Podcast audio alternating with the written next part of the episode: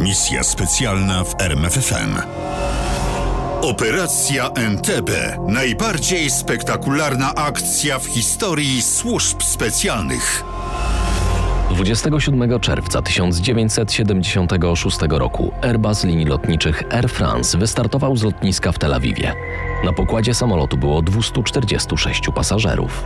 Następne 58 osób dosiadło się podczas lądowania w Atenach. Pasażerowie byli obywatelami Stanów Zjednoczonych, Izraela, Wielkiej Brytanii, Francji, Grecji, Belgii, Włoch, Hiszpanii, Japonii i Korei Południowej. Mówił generał Sławomir Petelicki w rozmowie z Michałem Komarem. W tej grupie znalazło się także dwóch Palestyńczyków i dwoje Niemców. Ona nazywała się Brigitte Kuhlmann. On Wilfried Buze.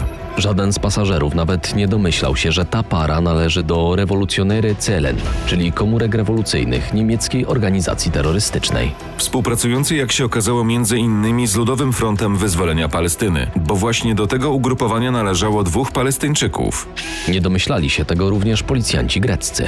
Zresztą, jak pokazywała praktyka, rygory bezpieczeństwa na lotnisku w Atenach były poniżej izraelskich standardów. I to z tego względu czwórka terrorystów zdecydowała się wejść do samolotu na tym lotnisku. Nikt nawet nie przeszukał ich bagażów, nikt nawet nie zwrócił na nich specjalnej uwagi. Wiadomo, że przy wykrywaczu metalu w korytarzu pasażerskim nikt nie pełnił dyżuru, a policjant przy fluoroskopie nie zwracał uwagi na ekran. Nikt też specjalnie nie kontrolował podróżnych. Brigitte Kuhlmann podróżowała z ekwadorskim paszportem na nazwisko Ortega. Natomiast Wilfried Bose tego dnia udawał Peruwiańczyka o nazwisku Garcia.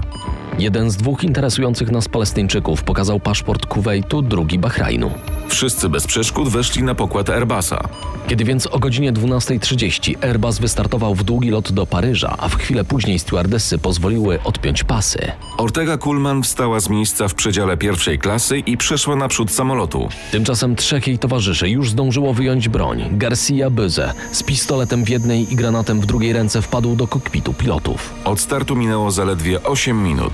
Zanim będziemy kontynuować posiedzenie, mam ważną wiadomość. Straciliśmy kontakt z samolotem Air France, który wystartował z Tel Awiwu. Prawdopodobnie został porwany. Na pokładzie jest około 83 Izraelczyków. Dziesiątka wysiadła w Atenach. Większość to kobiety i dzieci. Powiedział premier Izraela Isaac Rabin podczas posiedzenia rządu. O 13.27 oddział operacyjny Armii Izraela uruchomił procedury alarmowe na lotnisku Ben Guriona. W tym samym czasie przygotowano punkt dowodzenia i podnoszono gotowość bojową niektórych jednostek wojskowych. Tuż po godzinie 14 na słuch lotniska Ben Guriona wyłapał sygnał z porwanego samolotu. Terroryści rozmawiali z wieżą kontrolną lotniska w Bengazji. Zażądali paliwa na co najmniej 4 godziny lotu, a ponadto chcieli się zobaczyć z libijskim przedstawicielem Ludowego Frontu Wyzwolenia Palestyny. Z tej podsłuchanej rozmowy Izraelczycy wyciągnęli dwa podstawowe wnioski. Po pierwsze, wiedzieli, że samolot leci do Bengazji. Po drugie, wiedzieli, że nie jest to cel, do którego ostatecznie zmierzają terroryści. Pozostawało więc pytanie, dokąd polecą z Bengazji. Brano pod uwagę różne możliwości, w tym powrót do Tel Awiwu na lotnisko Ben Guriona. O godzinie 16.05 premier Izaak Rabin spotkał się z czterema ministrami obrony, spraw zagranicznych, transportu oraz ministrem sprawiedliwości. Minister spraw zagranicznych dostał polecenie skontaktowania się ze swoim francuskim odpowiednikiem. Zażądasz od rządu francuskiego, aby spróbowali doprowadzić do uwolnienia pasażerów. W końcu to francuski samolot. Z podobną prośbą zwrócono się do władz międzynarodowego lotnictwa cywilnego. Wojsko i policja muszą być przygotowane na powrót samolotu do Izraela. Powiedział premier do ministra obrony. Tymczasem o godzinie 14.58 samolot wylądował w Bengazji i został skierowany na odległy pas startowy. Nikomu nie pozwolono wysiąść, z wyjątkiem jednej młodej kobiety, której udało się przekonać zarówno terrorystów, jak i pospiesznie wezwanego libijskiego lekarza, że jest w ciąży i grozi jej poronienie. Wypuszczono też kobietę lecącą na pogrzeb matki do Manchesteru. Spędziła kilka niespokojnych godzin w terminalu lotniska, po czym została odprowadzona na samolot lecący do Anglii. Airbus stał na lotnisku przez 7 godzin. Uzupełniono paliwo i o godzinie 21.50 wystartował. Zaraz po starcie Airbus pojawił się na radarach izraelskich, tak więc Izaak Rabin, jego rząd i sztab armii dobrze orientowali się w położeniu samolotu. Obserwowano, jak punkt imitujący samolot oddala się na południowy wschód, coraz dalej i dalej, aż wreszcie znika gdzieś na wysokości NTB w Ugandzie, nad jeziorem Wiktorii.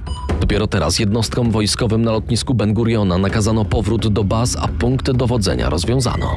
Była dokładnie godzina 3.15 po północy, nocy, już 28 czerwca, kiedy samolot wylądował na lotnisku. A w Tel Awiwie zaczęto zadawać trudne pytania. Czy NTB było ostatecznym celem podróży? Czy Entebbe to tylko kolejne miejsce uzupełnienia paliwa? Czy Ugundajczycy zostali zmuszeni do przyjęcia samolotu, czy może uczestniczą aktywnie w operacji porwania Airbusa? Gdyby Amin pomagał porywaczom, byłby to niebezpieczny precedens. Żaden samolot nie byłby już bezpieczny na afrykańskim niebie. Mówił minister obrony Perez. I pozostawało jeszcze jedno ważne pytanie. Czego porywacze będą żądać w zamian za uwolnienie zakładników? Na razie nikt nie znał na nie odpowiedzi. A odpowiedzi te należało koniecznie poznać, jeśli ktoś poważnie myślał o uwolnieniu zakładników. Tymczasem na lotnisku w NTB obudził się świt i zakładnicy zobaczyli przez okna samolotu co najmniej trzech nowych terrorystów. Ale nie to ich tak naprawdę przeraziło. Obok pasa startowego stali żołnierze Ugandy. Po pewnym czasie do samolotu wszedł sam prezydent Ugandy Idi Amin. Ludzie zaczęli mieć nadzieję, że wszystko zmierza w dobrym kierunku. W południe zakładnicy przeszli do budynku starego terminalu, pilnowani przez kordon ugandyjskich żołnierzy. Po południu prezydent Amin jeszcze raz pojawił się na lotnisku. Tym razem wygłosił przemówienie popierające Ludowy Front Wyzwolenia Palestyny. Wyglądało na to, że Amin, prezydent państwa członka ONZ, jest wspólnikiem w tej sprawie. Mówił generał Petelicki. Nadzieja zakładników zgasła.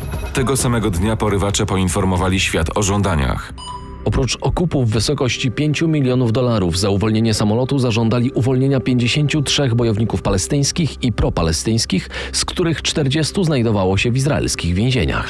Zagrozili, że jeśli te żądania nie zostaną spełnione, od 1 lipca zaczną zabijać zakładników.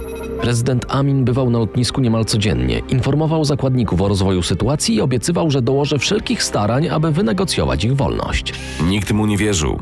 Następnego dnia, 29 czerwca, podzielono zakładników na dwie grupy. Żydów, zarówno tych legitymujących się paszportem Izraela, jak i obywateli innych krajów, zamknięto w innej hali. Resztę zostawiono na miejscu i w ciągu najbliższych dwóch dni zwolniono. 30 czerwca odleciała do Paryża grupa 48 osób. Były to głównie matki z dziećmi i osoby starsze. 1 lipca, kiedy terroryści dowiedzieli się, że rząd Izraela zgodził się na negocjacje, zwolniono kolejne 100 osób i jak poprzednio przywieziono ich do Paryża.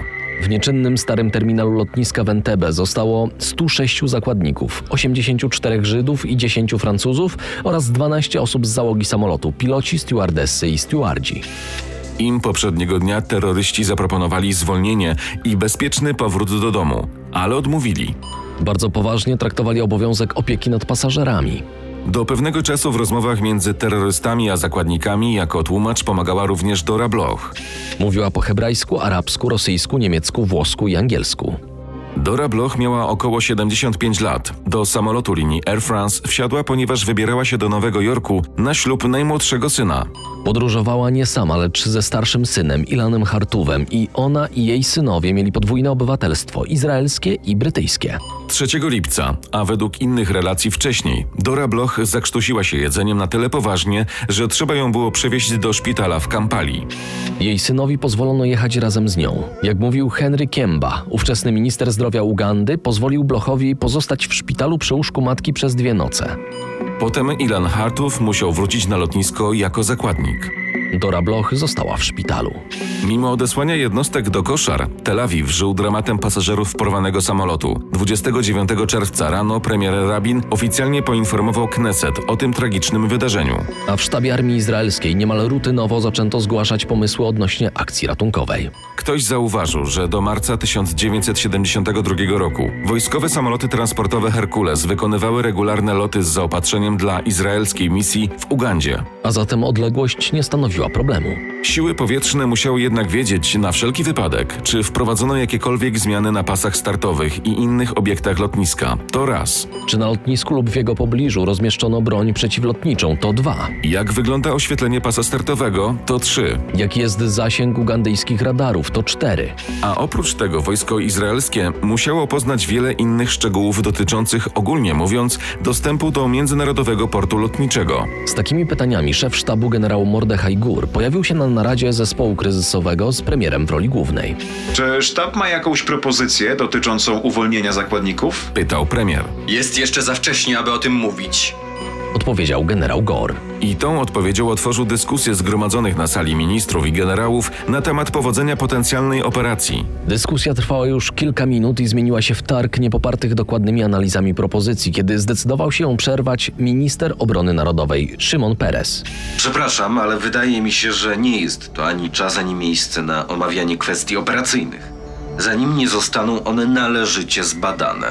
Tak więc przez następne dni wojsko szukało możliwości odbicia zakładników, w czym sekundował im minister obrony Peres. A rząd zastanawiał się nad powodzeniem negocjacji, na co bardzo liczył premier Rabin. Próbowano wywierać na Amina presję, czy to za pośrednictwem Stanów Zjednoczonych czy Egiptu. Efekt tych zabiegów był jeden. Jak już wiemy, terroryści zgodzili się przesunąć termin ultimatum do 4 lipca. Właśnie te trzy dni pozwoliły komandosom przygotować operację ataku na lotnisku w Entebbe. Na podstawie informacji uzyskanych od uwolnionych zakładników, Mossad znał miejsce przetrzymywania ofiar, liczbę terrorystów i żołnierzy ugandyjskich. Skontaktowano się z inżynierami Solel Bonech, dużej izraelskiej firmy, która zbudowała terminal w Entebbe. Przy pomocy tych ludzi udało się zbudować fragmenty terminalu lotniska, także komandosi Sayerent Matkal mieli gdzie przećwiczyć atak. Oddział Sayeret Matkal wzorowano na brytyjskiej SAS. Do zadań tej jednostki należało m.in. prowadzenie głębokiego rozpoznania za liniami wroga oraz tajnych operacji specjalnych, w tym zwalczanie terroryzmu i ratowanie zakładników. 3 lipca wieczorem izraelski gabinet zatwierdził misję ratunkową przedstawioną przez generałów Jekutiela Adama i Dana Szomrona. Szomron został mianowany dowódcą operacji. Atak na terminal miał prowadzić podpułkownik Jonathan Netanyahu i jego 29 komandosów. Operacji nadano kryptonim Piorun. 3 lipca po południu cztery samoloty transportowe Herkules wystartowały z Sharm el-Sheikh nad Morzem Czerwonym. Trzy godziny później w tę samą stronę odleciał Boeing 707 z generałem Adamem na pokładzie. Samoloty przeleciały około 3800 km, unikając przy tym wykrycia przez radary między innymi armii egipskiej i sudańskiej. Jak im się to udało? Samoloty leciały na wysokości nie większej niż 30 metrów, zmieniając raz po raz korytarze powietrzne. Mówił generał Petelicki. Kto ma przeciętne pojęcie o lotnictwie, ten zrozumie, jakie to mistrzostwo. Zbliżała się 23, kiedy premier Rabin i minister Perez usłyszeli przez radio zwięzły meldunek generała Adama nad Jordanem. To znaczyło, że samoloty dotarły nad jezioro Wiktorii i przygotowywały się do lądowania. Zanim samolot wylądował, komandosi podpułkownika Netanyahu wsiadali do Mercedesa i dwóch Land Roverów. Silniki samochodów pracowały, a załoga samolotu czekała, aby zwolnić liny. Pierwszy Herkules wylądował o 23.00. Mówił generał Petelicki. Po chwili wyjechały z niego samochody, czarny Mercedes i Land Rovery, imitujące konwój Idi Amina. Podkreślam, po chwili, bo samolot lądował z otwartą klapą. Zanim Herkules się zatrzymał, Mercedes i dwa Land Rovery pędziły do starego terminalu pełnym gazem. Już z daleka komandosi zauważyli przed budynkiem dwóch ugandyjskich wartowników. Odezwał się izraelski karabin. Jeden Ugandyjczyk padł, a drugi uciekł w stronę starej wieży kontrolnej. Tymczasem komandosi wyskoczyli z samochodów i podbiegli do budynku terminalu. Pierwsze wejście zostało zablokowane, bez chwili wahania ruszyli do drugich drzwi. I wtedy w tych drzwiach pojawił się jakiś człowiek. Bystre oko komandosa od razu spostrzegło, że człowiek ten nie ma na sobie munduru, a skoro chodzi swobodnie, to musi to być terrorysta. Trzech komandosów stanęło przy oszklonych drzwiach. Wewnątrz widzieli terrorystę. Stał teraz po lewej stronie drzwi. Na podłodze spali zakładnicy. Gdzie była reszta terrorystów? Tego jeszcze nie wiedzieli. Zaatakowali według wyuczonego na ćwiczeniach schematu. Jeden komandos otworzył drzwi, drugi strzelił. Pierwszy terrorysta padł. W tym momencie zauważyli, jak po drugiej stronie sali ktoś zerwał się z miejsca i strzela do zakładników. Strzał i drugi terrorysta zdjęty. Tym razem w tle zabrzmiała krótka seria broni maszynowej, na szczęście wysoko ponad głowami komandosów. To ujawnił się trzeci terrorysta. Strzał znowu celny. W tym samym momencie komandos zidentyfikował dziewczynę terrorystkę po lewej stronie od drzwi. Strzelił i trafił. Tu w starym terminalu już był koniec walki. Wyeliminowanie pozostałych terrorystów i uciszenie żołnierzy prezydenta Amina zajęło dwóm pozostałym oddziałom komandosów równie niewiele czasu. Operacja Piorun, odbicie zakładników trwało zaledwie 3 minuty. To nie była bitwa, a raczej egzekucja. Zabito wszystkich terrorystów. Natomiast dokładnie 51 minut po rozpoczęciu akcji w drogę powrotną do Izraela ruszył pierwszy samolot. Nic i nikt nie zakłóciło ewakuacji. Zakładnicy byli wolni. Później, już po akcji, premier Izaak Rabin wydał oświadczenie. W akcji ratunkowej zginęło trzech zakładników. Ida Borowic, lat 56, która wybierała się do Paryża, aby odwiedzić syna, a także student paryskiej uczelni Jean-Jacques Memoni, lat 19. Trzecia osoba zmarła z powodu ran w szpitalu w Nairobi. Tą trzecią ofiarą zapewne była Dora Bloch. Dopiero 11 lat później ujawniono informację o jej śmierci. Wyciągnięto ją z łóżka szpitalnego i na rozkaz prezydenta Amina zamordowano.